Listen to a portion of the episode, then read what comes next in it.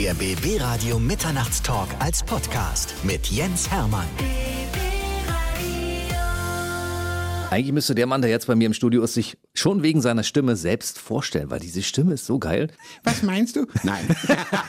und auch diese Lache. Ja? Wenn man das Funkhaus betritt und Carsten Kaye ist schon da, das ist er nämlich, dann hört man die Lache schon durch vier Wände und durch geschlossene Türen. Es ist unglaublich. Ja, meine Frau sagt das auch immer, aber nicht immer als Kompliment. Dass ich nicht ganz leise bin. Also man hört mich, glaube ich. Das ist auch sehr gut. Also Carsten Kaye ist da, Kabarettist, Schauspieler, Moderator, Buchautor, muss man ja auch mittlerweile sagen, weil du hast ja alles schon mal gemacht in diesem Leben. ja, aber wahrscheinlich werde ich kein zweites Buch schreiben, weil das hat mich eine Lungenentzündung gekostet und sehr viel Einsatz. Aber ja, aber zumindest habe ich es mal gemacht. Man muss, äh, ja, man muss einen Baum pflanzen, ein Kind zeugen und ein Buch schreiben, habe ich mal gehört. Also Buch hast du fertig, Kind hast du fertig? Äh, Baum habe ich nicht fertig. Baum genau. nicht? Nee, Baum noch nicht gepflanzt. Also ich weiß nicht, was. Also mal äh, eine Juckerpalme zu hochgezogen. Das zählt nicht. Erzählt nicht. Ne? Also habe ich noch was zu tun im Leben. Also das heißt, wir werden auch noch ein paar Mal hier aufeinandertreffen. Ja, Weil wenn deine gerne. Arbeit noch nicht abgeschlossen sehr ist, dann müssen wir regelmäßig auch uns, uns treffen. Meine ne? jederzeit. Du bist ein Bayer in Berlin, kann man das so sagen? Es ist noch absurder, weil äh, die Eltern kommen aus Hamburg, äh, in Augsburg aufgewachsen, was man normalerweise nicht hört, aber wenn es sein muss, bin ich mit dem Augsburger Dialekt nur vertraut. Und jetzt halt seit 30 Jahren in Berlin sozusagen. Die Berliner sagen, kommst du aus dem Süden, das hört man doch. In Berlin äh, ist es so, in München sagen sie, bist du Saupreis. In Hamburg, hier kommst du aus dem Süden, was? Also ich bin immer entwurzelt, immer ein Bastard. Aber ein Sprachgenie, muss man sagen, denn er spricht Englisch, Spanisch, neben Schwäbisch noch Italienisch und Französisch. Wieso sprichst du eigentlich so viele Sprachen? Also Englisch natürlich, weil ich in New York studiert habe und, und da lang gelebt habe. Und in Spanien habe ich auch anderthalb Jahre gelebt. Das macht die Sache natürlich sehr einfach. Französisch, Italienisch kann ich jetzt nicht so toll, aber Fragmentweise. ich bin schon, Sprache ist schon mein Ding. Also vieles andere kann ich nicht, aber Sprache ist ganz gut. Deshalb stehst du auch regelmäßig auf Bühnen und nutzt die Sprache für bestimmte ja, Dinge, ne? Ja, genau.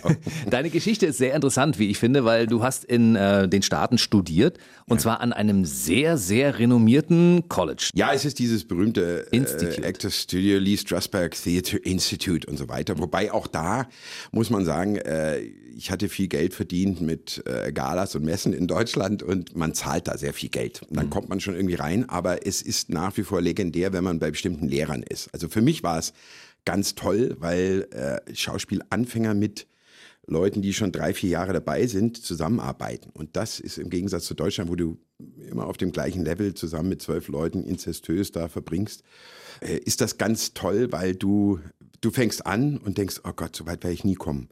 Und du hörst auf und dann ist ein, jemand, der gerade Anfänger ist und denkst, Mensch, bin ich weit gekommen und dann unterstützt man sich. Für mich war es fantastisch, keine Ahnung. Hast du irgendwelche berühmten Namen, unter denen du dann lernen durftest? Ja, so indirekt. Also es gab meinen Guru-Lehrer George Loris, der in Serpico gespielt hat und der Sopranos gespielt hat, selber noch, während er unterrichtet hat und der vor allen Dingen Michel Pfeiffer und Al Pacino und äh, solche Leute unterrichtet hat. Das war natürlich irre. Und es gibt eine nette Episode, Jeffrey Horn, das ist das erste, was man auf der Schauspielschule erfährt. Das ist eine tragische Geschichte, ganz toller Schauspiellehrer, die ich auch hatte. Der hat irgendwie sieben Kinder von neun Frauen oder neun Kinder von sieben Frauen, ich weiß nicht genau. Und ist also eine Legende, weißhaarig und so weiter. Und Jeffrey Horn sollte Weltstar werden. Er war für Chinatown, hat Brücke am Quai gespielt, Chinatown, aber war schwerster Alkoholiker, jetzt nicht mehr an der Schule, da nimmt er, glaube ich, nur noch Tabletten. Aber und die erste Story, die man erfährt, erster Drehtag, Roman Polanski hatte für Chinatown Jeffrey Horn durchgesetzt, obwohl die Produzenten alle sagten, das ist ein Alkoholiker. Nein, er will ihn haben. Jeffrey Horn zu aufgeregt, kommt am ersten Drehtag sturzbetrunken ans Set und wird ausgemustert. Polanski kann nichts machen und Jack Nicholson springt ein und wird Weltstar mit Chinatown. Und das ist eine Geschichte, die äh, hört man immer noch. Also ich habe danach äh, fast nichts mehr getrunken. fast nichts ist auch gut. so, jetzt sagen einige Leute, die Stimme von Carsten Kaye kenne ich, aber die habe ich doch schon mal in irgendeinem Zusammenhang hier mit irgendetwas gesehen, was ich in Berlin, Brandenburg schon mal wahrgenommen habe. genau. Carsten Kaye ist der Caveman. Er ist der Caveman. Darf man das so sagen? Weil für naja, mich bist du es einfach. Äh, es gibt jetzt mehrere Darsteller, aber sagen wir so, ich habe äh, über 2000 Shows, ich habe am meisten von allen gespielt und ich glaube, jeder ist der Caveman von den mehreren Darstellern. und äh, nein, ich bin einfach glücklich und dankbar, das äh, über fast 20 Jahre jetzt gemacht haben zu dürfen. Das ist mein Aushängeschild immer noch. Was ist denn das Besondere an diesem Stück Caveman? Ein Stück, das über so viele Jahrzehnte läuft. Naja, es ist einerseits klischeehaft. Es war vielleicht eines der ersten äh, Comedy-Theater-Mischformen 2001. Das gab es nicht in der Form. Das ein, kein reines Comedy-Stück, sondern es hat theatralische Züge, zwei Stunden lang Mann und Frau Klischees behandelt, äh, dass wir einfach nicht zusammenpassen, Männer und Frauen. Das ist so der Grundtenor mhm. und wir stammen vom Höhlenmenschen ab. Das scheint ausgereicht zu haben. Es ist clever geschrieben. Manche sagen immer, ja, es ist klischeehaft, aber es funktioniert einfach. Also für mich ist es wie so auf einer Surfwelle darunter zu rauschen. Es geht so zwei Stunden durch. Das ist äh, manchmal ein bisschen klischeehaft, aber ist immer noch ein Klassiker. Ja. Aber ich meine, andere Leute verdienen damit Millionen mit diesen Problemchen zwischen Männern und Frauen. Weißt du, was ich damit sage? Auch Leute, die so ähnlich lachen wie du, weißt du? Ja. es ist unfassbar schön, aber ich meine, wenn man in diesem Stück sitzt, dann geht das die ganze Zeit, gibt es immer von der Seite so einen Schlag. Siehst du? Siehst du? Da ist es ganz genauso. ja. Es ist doch so, oder? Also jeder findet sich in diesem Stück auch wieder. Also, was ich immer sage, es gibt natürlich dann die intellektuelleren Gemüter, die sagen, es ist doch gar nicht so, ich rede mehr als meine Frau und so. Das stimmt, aber dann springt eben die Frau in den anderen Mechanismus. Also interessant finde ich, natürlich darf man das Stück nicht als klischeehafter, billige Mann-Frau Abklatsch zum tausendfachen, wissen wir ja, wird von allen Leuten mhm. durchgenudelt, sehen, sondern man muss es, äh, kann es auch differenziert betrachten als äh, intelligenterer Mensch, indem man sagt, es geht um Mechanismen, in die wir schlüpfen. Der eine in die Position, der andere in die. Und dann findet sich, glaube ich, wirklich jeder wieder. Es ist immer nicht eins zu eins zu sehen, aber dass diese Konflikte bestehen, das ist, glaube ich, unbestritten. Also wer in Caveman nicht gelacht hat, der ist, glaube ich, nicht von diesem Planeten, oder? Also ich habe einmal man sieht ja die Leute in den ersten Reihen, also als Schauspieler, ne? Und eigentlich ist gleißendes Licht vom Scheinwerferlicht, aber die ersten Reihen sieht man. Und die Leute denken ja immer, man muss sich voll aufs Stück konzentrieren. Aber es ist wie beim Klavierspieler, der konzentriert sich nicht mehr auf die einzelnen Tasten. Das läuft so durch, je, je entspannter man ist. Und ich sehe die Leute in den ersten Reihen, weiß, überlegen mir, haben die noch Sex? Und einmal hatte ich einen Typen, der hat die ganze Show nicht gelacht. Der war allein im Stück, der tat mir leid. Und dann spielt man fast nur noch für den Typen. Und ich dachte, ich will den zum Lachen bringen. Und er hat mich böse angeguckt, so als wäre ich das allerletzte. Ich war verzweifelt aber ich musste immer wieder hingucken. Und mhm. ganz am Ende, kurz vor Ende, geht es um diese Sexszenen und Orgasmus und tralala. Und dann auf einmal fängt er an zu grinsen und erhebt so den Zeigefinger wie so ein älterer Opa, so, naja, das war jetzt unter der Gürtellinie. Und dann habe ich gedacht, yes, den habe ich gekriegt. Was hast du in den Jahren erlebt? Was gab es für, für witzige Anekdoten? Meine Lieblingsgeschichte ist aber, in Leipzig gab es eine Show, da kam vor, kurz vor Beginn der Aufnahmetyp, äh, sagte, da kommt ein Typ, der hat gesagt, seine Frau hat sich getrennt von ihm, die haben zwei Kinder, die Kinder sind von ihr, aber er hat sich nie gekümmert, er ist der Pantoffeltyp und so weiter, er will sie wieder erobern mit dem Stück. Und ich gesagt, wir sind hier nicht bei Bitte verzeih mir, weil er sagt, du Carsten, kannst du irgendwas sagen, ich liebe sie wirklich sehr und so weiter. Ne? habe ich gedacht, okay, ich guck mal. Gegen Ende des Stückes habe ich dann gesagt, ja, der Jan liebt seine Beatrice wirklich sehr, er will wieder mit ihr zusammen sein und so weiter. Und dann habe ich danach gefragt, und wie, ja, die sind Händchen halten rausgegangen. Und habe ich gesagt, wow, ist ja toll. Nächste Woche kam alleine seine Beatrice, wesentlich attraktiver als er, junge, dynamische Frau anscheinend irgendwie, kam in der Pause in die Garderobe, Künstlergarderobe, Techniker, langhaarig, Tattoos, der Aufnahmeleiter, schwitzend und ich, breitbeinig saß mir da und diese Frau, Carsten, ich wollte mich nochmal bedanken hier für die ganze Sache. Und dann habe ich gesagt, ja, ist ja toll, ihr seid ihr Händchen halten raus, ist jetzt alles wieder in Ordnung, seid ihr glücklich zusammen, wieder versöhnt. Naja, sagen wir so. Also er kommt halt manchmal nach Hause, es ist echt noch offen, dann will er die Pantoffeln raus und Ding und ich will noch was machen und na, ich mal, mal gucken, mal gucken. Und dann ist sie gegangen und danach hat der Techniker Kunstpause und dann sagt der Techniker, ich glaube, du hast das Leiden nur verlängert. das ist meine Lieblingsszene, die ist auch sehr Mann-Frau-lastig. Die ist auch sehr, sehr schön. Die könntest du ja fast ins Programm einbauen, oder? sie, die, sie, steht im Buch drin. In dem Buch, über das wir gleich noch reden ja, werden. Gab es noch irgendwelche witzigen Dinge, die du erlebt hast in der Zeit? Es gab vielleicht auch eine schöne Sache. Einmal, das war in Brandenburg. Ende des Stückes, äh, romantisch. Er geht wieder zur Tür, sie will ihn reinlassen oder nicht, man weiß es nicht. Und dann fliegt ein Schmetterling wirklich durch die Lüfte und sieht durchs Scheinwerferlicht, setzt er sich an die Türkante oben hin und das Publikum rauscht so kurz bevor sie die Tür entweder aufmacht oder nicht, ne? weil es genau der Moment. Und mir fiel ein Spruch ein, den ich in dem anderen Programm Lügen aber ehrlich verwende, der auch ganz alt ist, aber egal. Und natürlich nicht spontan, aber dann habe ich Spontanität geheuchelt und suggeriert und erlogen dargebracht und einfach gesagt, weil mir der Satz einfiel und unterbrach und sagte, kennen Sie das eigentlich auch? Weil die Leute wussten ja gar nicht, ob ich den Schmetterling sehe oder wie auch immer, mhm. aber die sahen ihn alle. Kennen Sie das eigentlich? manchmal fragt man sich, was haben eigentlich Schmetterlinge im Bauch, wenn sie verliebt sind? Und dann war erst so ein Wispern, ein Rauschen und dann tosender Applaus der eigentlich erlogen war, weil ja. das war ja nicht mein spontaner Spruch. Egal, also es gibt natürlich tausend solche Geschichten, die irgendwie so eigentlich am Rande sind. Ne? Du hast Caveman auch in Las Vegas gespielt. Ja, das war sehr skurril. Das war insofern toll, weil ich, es gab eine Zeit, 2006, 7, 8, da wurde das Stück halt in jedem neuen Land, es gibt es in 30 verschiedenen Ländern irgendwie ähm, dupliziert und irgendwie hatten die isländischen Produzenten den Narren an meiner Darstellung äh, gefressen äh, und dann haben die russische, tschechische und holländische Teams zu mir geschickt, die sich da sozusagen meine Choreografie angeguckt haben. Und ich durfte dann tatsächlich in Amerika im Motherland of Cavemen, weil das da nicht mehr so erfolgreich war wie in Deutschland, durfte ich das regietechnisch umarbeiten, weil die das dann nur rein Stand-up-Comedy-mäßig machen, während mhm.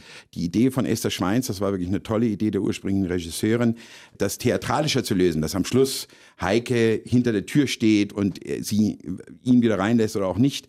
Und das baut sich darauf auf, sollte in Las Vegas so eingebaut werden. Und so durfte ich dort also äh, Regie machen in New York und Las Vegas, die Leute einarbeiten und als Dankeschön in Las Vegas spielen. Das war natürlich, ich war im äh, Golden Nugget Hotel und war in der Künstlergarderobe von Frank Sinatra, weil da treten ja immer nur zehn Jahre die gleichen Leute auf und einmal, dann war lange Zeit halt Frank Sinatra, der hatte ein viereckiges Klo da, wo seine Freundinnen da Pipi gemacht haben. Also es war sehr beeindruckend, da mal zu sein. Letztendlich war es alles nicht so rauschend. Die haben also alle Deutschsprachigen, die in dem Las Vegas wohnen, da zusammengenommen. Today, first time, the Gold Nugget Hotel, Guy celebrates a caveman show from Germany. Also äh, für mich war es der Ritterschlag, aber sagen wir so, es waren 350 Leute drin vielleicht. aber immerhin in Las Vegas im ja. Golden Nugget Hotel. Man hört, dass der Carsten Kai wirklich sehr, sehr gut Englisch sprechen kann. How to Become a Berliner in One Hour. Darüber reden wir gleich. Ich wollte ganz kurz mal vorher das Buch hier ins Spiel bringen, weil das Buch ist ja eigentlich nicht nur das Buch, sondern es ist das Buch zum Programm. Das Programm heißt Lügen, aber ehrlich. Und du hast darüber in dem Programm über ein Buch gesprochen, das es nicht gab und du musstest es anschließend schreiben oder wie? Ich, die ja, Geschichte nicht. Ja. Es ist sehr lustig. Ich hatte diese schöne Idee, Lügen, aber ehrlich, äh, als Buchpräsentator, als Idee, eine Persiflage auf diese äh, Kommunikationsexperten, Lügen Motivatoren und so weiter, mhm. ein Buch zu präsentieren, wo man ständig draus rezitiert und die Pointe des Abends war, das Buch hatte ich nie geschrieben, das gab es gar nicht. Ne? Also Leute wollten dann Radiosender, wollten das Buch irgendwie haben zum Verlosen. Ich habe gesagt, ja, ist leider ausverkauft, müssen wir im Internet bestellen. Das war die letzte Lüge, das gab es einfach nicht.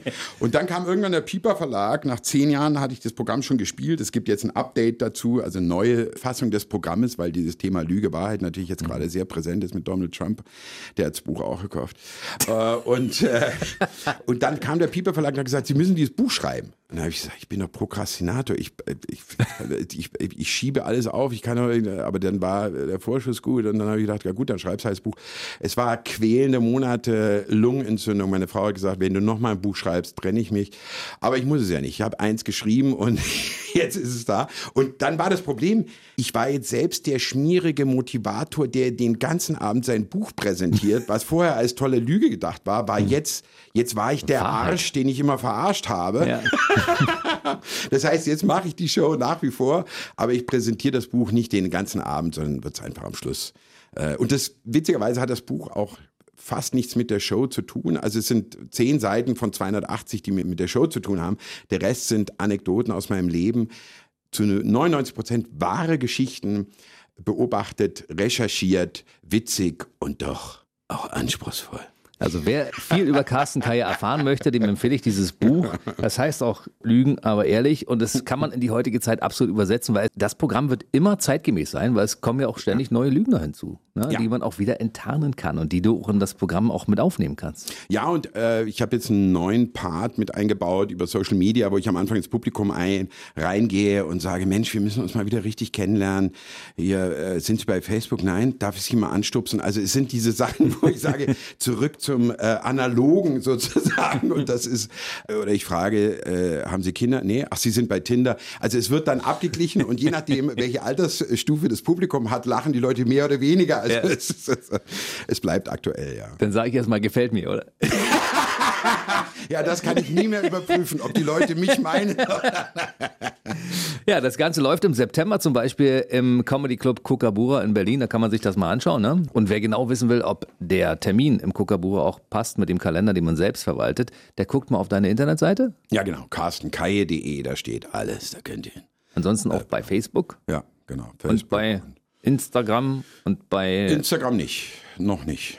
Das zum Beispiel wäre wieder eine Erweiterung für dein Programm und auch für, dein, für deine Social Media Kompetenz. Das stimmt, aber ja. ich habe zu viele Kilos. Ich sage immer, äh, ich könnte irgendwie Insta-Kilos machen. Ich komme da nicht von weg, aber, aber irgendwann kommt das Instagram-Ding noch, wenn ich abgenommen habe. Du willst wirklich abnehmen?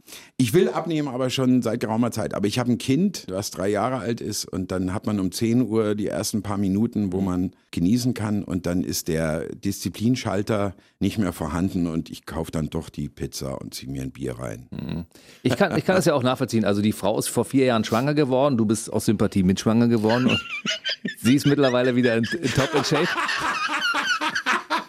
Genau so ist es deswegen Ich habe die Kilos behalten. Das ist die grausame Wahrheit. Es sind also nach, Nachwehen der Schwangerschaft.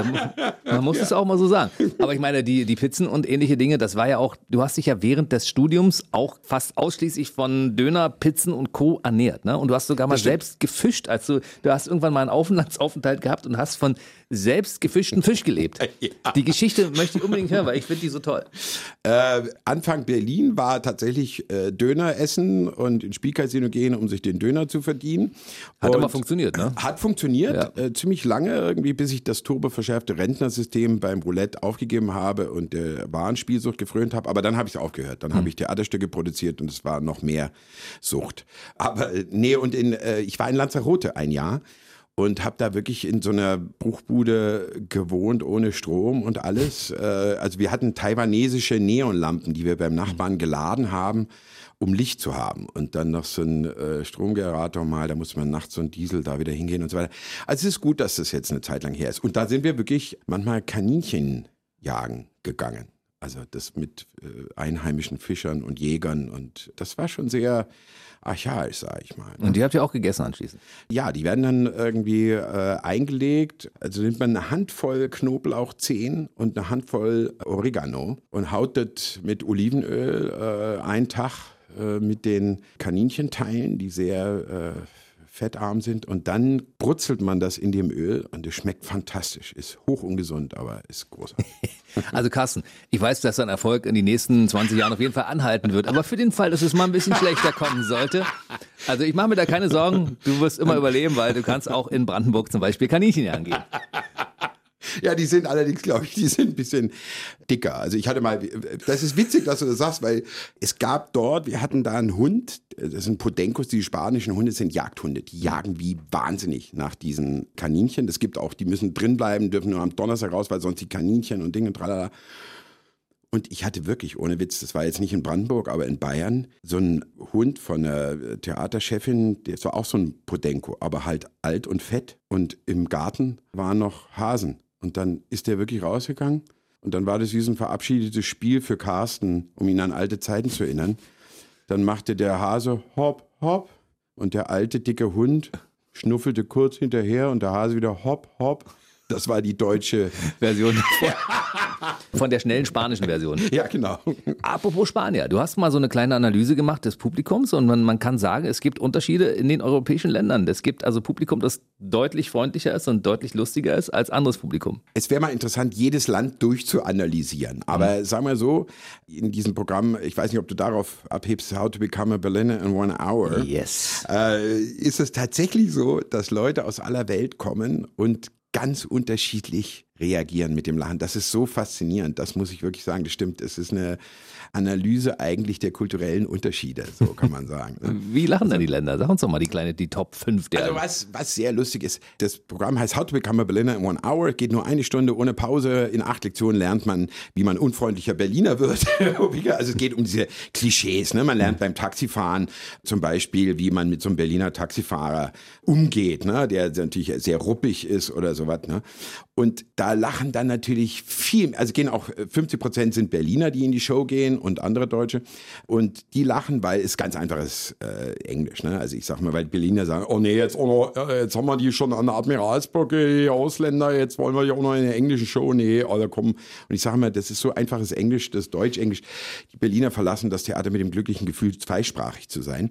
Aber die internationalen lachen natürlich an den Stellen, wo es um die Klischees mit den Berlinern geht, die Berliner Unfreundlichkeit. Die wissen ja nicht, dass da eigentlich eine Herzlichkeit, dass die Berliner eigentlich tief drinnen ganz freundlich sind, aber sich eine Mauer der Unfreundlichkeit zugelegt haben. Und äh, ich sage mal, you have to knock down the wall to free the friendly Berliner. Und da lachen dann die Ausländer ganz viel. Und äh, weil du gefragt hattest, ähm, es ist interessant, die Amerikaner lachen bei allem. Wenn man die fertig macht, die lachen immer. Ich glaube, ja. die wissen gar nicht, warum sie lachen. Die lachen einfach, weil das zu der Kultur gehört. Asiaten, Chinesen ganz schwierig. Die sind halt sehr, da geht's diszipliniert, um, äh, diszipliniert ja. und vorsichtig. Das Schönste war, ich hatte mal, glaube ich, es war, glaube ich, ein Afghane. Der hatte einen riesen Turban, war verhüllt, ein arabischer äh, Feingeist, würde ich sagen, weil er ganz distinguiert und hat ganz wenig gelacht und ich dachte am Schluss vielleicht, es ging auch um Sex, es geht um alles Mögliche, es ist eine sehr lustige Show, sehr offen, sehr ehrlich. Und am Schluss ging der raus und ich, ich wollte nur, und dann dachte ich mir, das tut mir leid, wenn der irgendwie äh, verletzt wäre mit irgendwas und sagte, you didn't like the show. No, no, like the show very much, but very difficult, very, very complicated, different, different, all different, Germany different, no, but like very much, very much. also du merkst, wie die Leute unterschiedlich umgehen. Und das ist faszinierend. Es lachen manchmal 50 verschiedene Nationalitäten. Ich spiele das ja jeden Dienstag. Und da kommen Leute aus aller Welt. Und das ist echt interessant. Die Italiener, Spanier, die, die sind immer ganz offen und begeistert. Und äh, Engländer natürlich sehr trocken. Checken erstmal, hat der was drauf, der Comedian? Oh ja, ja. I could laugh, I could laugh, yeah, there was something very funny. Also es ist dann irgendwie, ähm, und die Spanier sind natürlich sofort, eh, fantastico, eh, mi gusta muchísimo, eh, eh, parte del taxi. also es ist äh, faszinierend zu sehen, wie die unterschiedlich reagieren. Letztendlich, ganz am Schluss, merkst du, die Leute wollen lachen über menschliche Schwächen, Unzulänglichkeiten und wenn man die aufdeckt. Also für die Internationalen ist es faszinierend zu sehen, dass da ein Berliner ehrlich und offen mit unseren deutschen Unzulänglichkeiten und Unfreundlichkeiten, ob die jetzt da sind oder nicht, umgeht. Das ist für die befreiend, da sind mhm. die glücklich. Und die Berliner lachen oft und kommen dann nachher und sagen, ey, war schon interessant, dass man mal so sieht, wie wir von außen gesehen werden. Ne? Also das ist schon, ja, das hat mich auch schon, also, ne? Und das ist für mich eigentlich das Schönste. Internationale Leute lachen. Aber es würde jetzt zu weit führen, ist ja schon wahrscheinlich äh, jetzt zu weit äh, gewesen. Das Schöne ist ja, wenn ich Carsten Keier hier währenddessen du das machst, im Studio beobachten kann, das kann man nur sehen, wenn man, wenn man eine seiner Shows sieht, weil die entsprechenden Mimiken dazu, die gibt es ja im Radio nicht, aber man kann sich ungefähr vorstellen. Es ist total witzig, weil je, jede Nationalität und jeder Taxifahrer bekommt natürlich das entsprechende Gesicht von dir. Vielleicht hört man das draußen ein bisschen, aber ansonsten sage ich nur allen, auch die nicht so gut Englisch sprechen, How to Become a Berliner in One Hour. Berliner werden in einer Stunde. Sollte man auf jeden Fall mal schauen. Läuft jeden Dienstag im Kukabura. Jeden ne? Dienstag, jeden, jeden Dienstag, Dienstag, das ganze Jahr. Nur im, jetzt hatten wir Sommerpause, halt einen Monat, wo es Kukabura zu ist. Und ansonsten ist es wirklich durchgehend und für mich natürlich toll, weil es so ich bin ja eigentlich so kosmopolitisch, ich liebe andere Länder, andere Kulturen, aber jetzt habe ich eine dreijährige Tochter und da muss man natürlich irgendwie ein bisschen hier bleiben. Also hole ich mir die Welt ins Haus und das ist irgendwie total schön, wenn die gemeinsam lachen. Zumindest an diesem Abend. Lernt die eigentlich verschiedene Sprachen, wenn du so ein Sprachgenie bist oder wird die rein Deutsch erzogen? Ich habe beschlossen, ich bin in Kreuzberg. Wir sind in der Kita, wo die aus aller Welt sind, aber ich habe keinen Bock auf, dass die schon mit drei perfekt Chinesisch kann. Die soll spielen, spielen, spielen, rumtollen und rumalbern und dann wird sie später ihr Ding machen. Also wir machen das gar nicht. Ich versuche sie nur zu triggern und ganz viel mit ihr spielerisch. Also wir, gestern haben wir ein Spiel gemacht, wo wir insofern andere Sprachen gelernt haben, weil ich musste sie immer imitieren. Ich habe gesagt, sie muss ein Fantasiewort sagen und ich muss es nachsagen. Und da hat die sich beömmelt bis zum geht nicht mehr. Dann sagt sie, Punkaladi Dumaha. Und ich sage Punkaladi Umbaha. Also das Spiel kann man auch mit Erwachsenen machen, aber das spielen wir jetzt nicht weiter, weil denken die, was ist denn da los bei BB Radio? Drehen die jetzt völlig frei. Eine abschließende Sache noch, also die Termine übrigens für How to Become a Berliner in One Hour findet man natürlich auch. Auf der Website. Entweder Comedy Club Kugabura Website, die haben auch andere Programme, oder auf meiner Website carstenkai.de, da steht natürlich alles drin, jeden Dienstag. Das, was ich eigentlich noch sagen wollte, du spielst mehrere Stücke parallel. Ich frage mich immer, wie das geht. Du spielst den ja. Caveman, du spielst How to Become a Berliner in One Hour, du machst Lügen aber ehrlich. Und noch eine Million ist so schnell weg, das ist dieses das Stück über ist Kreuzfahrt. Auch noch. Ja, es ist tatsächlich, es ist neun Stunden Text, das stimmt schon. Also ich sage immer, wenn die Leute da fasziniert sind, dann sage ich, ja, das kann ich wirklich mit dem Text auswendig lernen und das ist ja eigentlich das Mindeste. Das ist ja gar nicht für einen Schauspieler, das geht ja um ganz anderes. Aber das kann ich, aber ich kann sonst nichts. ich frage mich, was da in diesem Kopf los ist, dass da so viel Material drin gespeichert werden kann. Ja? Du, es gibt ja Leute, die, auf die wir treffen, denen hast du abends alles beigebracht und nächsten Morgen sind die gelöscht und du musst wieder von vorne anfangen. Ja? So was, ja. sowas gibt ja. Die laufen irgendwo an so einem Ding vorbei, wo Löschen steht, Delete und buff, alles weg. Ne? ja, das stimmt. Kennst du solche Menschen auch, ich, ja? Ich, ich kenne natürlich solche Menschen. Und sag mal so, ich glaube, was ganz entscheidend ist in der heutigen Welt, dass man das Wichtige vom Unwichtigen für einen selber trennen kann. Ich habe einen ganz tollen Artikel in der Zeit gelesen, die Kunst des Vergessens. Man geht in der neuen Forschung davon aus, dass man die wichtigen Sachen, und das sind meine Stücke und meine Frau und mein Kind, die vergesse ich nicht, und der Rest, der unwichtig ist, den, anscheinend scheint es ein ganz wichtiges Talent zu sein, Dinge auch zu vergessen. Das mhm. fand ich interessant. Also gilt nicht für die Leute, die du beschrieben hast. Aber das ist eine gute Ausrede, weil ich kann mir zum Beispiel ja. unheimlich schlecht die Namen zu den Menschen merken. Ja, ja ich sehe die Gesichter und sage, kenne ich kenne ich und dann denke ich, wie heißt denn der nur? Ansonsten kann ich ja immer sagen, es ist die, mein Gehirn ist so programmiert, Dinge wieder zu vergessen, weil ich so viele neue Sachen aufnehmen muss. Kann man sich damit rausreden? Ja, also in dem Fall wäre es ja schlecht, sich rauszureden. Du, ich kenne dich, aber weißt du, ich habe gelernt, die Kunst des Vergessens, das Wichtige vom Unwichtigen zu trennen. Wie heißt du noch? Gut, in diesem Fall funktioniert. aber ich weiß, was du meinst. Das, äh, äh also ich finde es eine interessante Wissenschaft, weil die neuen Psychologen gehen davon aus, dass dieses Freudsche äh, Traumata, Aufarbeitung und all das nicht mehr immer äh, der Weg ist, alles immer nur wieder, durchzugehen, weil man dadurch auch natürlich äh, Sachen wieder hochträgert und hochspült. Ne? Also, also ich kann sehr gut verdrängen und finde das manchmal gar nicht schlecht. So, wichtig für alle, die jetzt gerade ihr Gehirn neu programmieren, wichtig ist BB Radio Mitternachtstalk.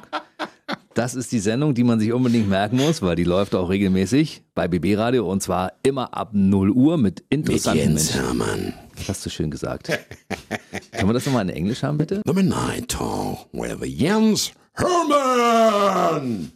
Und ein Mann, den ich auch nie mehr vergessen kann in meinem Leben, weil der sitzt fest, der ist reingebohrt in meine Gehirnwindungen und wird da auch ewig drin bleiben, ist Carsten Keier, der heute bei uns im BB Radio Mitternachtstalk war. Ich bedanke mich ganz herzlich es war eine schöne Zeit mit dir. Für mich auch und ganz ehrlich, ungelogen, Jens, das macht sehr viel Spaß mit dir. Tausend Dank. Das gebe ich gerne zurück. Hm. Also sagen wir einfach mal bis zum nächsten Mal. Ja, bis zum nächsten Mal. Wie verabschiedest du dich immer, wenn dein Stück vorbei ist bei den Leuten? Wenn es euch gefallen hat, sagt's weiter. Wenn es euch nicht gefallen hat, dann lügt einfach. Besser kann man das nicht sagen. Also, bis zum nächsten Mal, Carsten. Tschüss. Bis zum nächsten Mal. Ciao. Der BB Radio Mitternachtstalk. Jede Nacht ab 0 Uhr. Und der neueste Podcast jeden Mittwoch.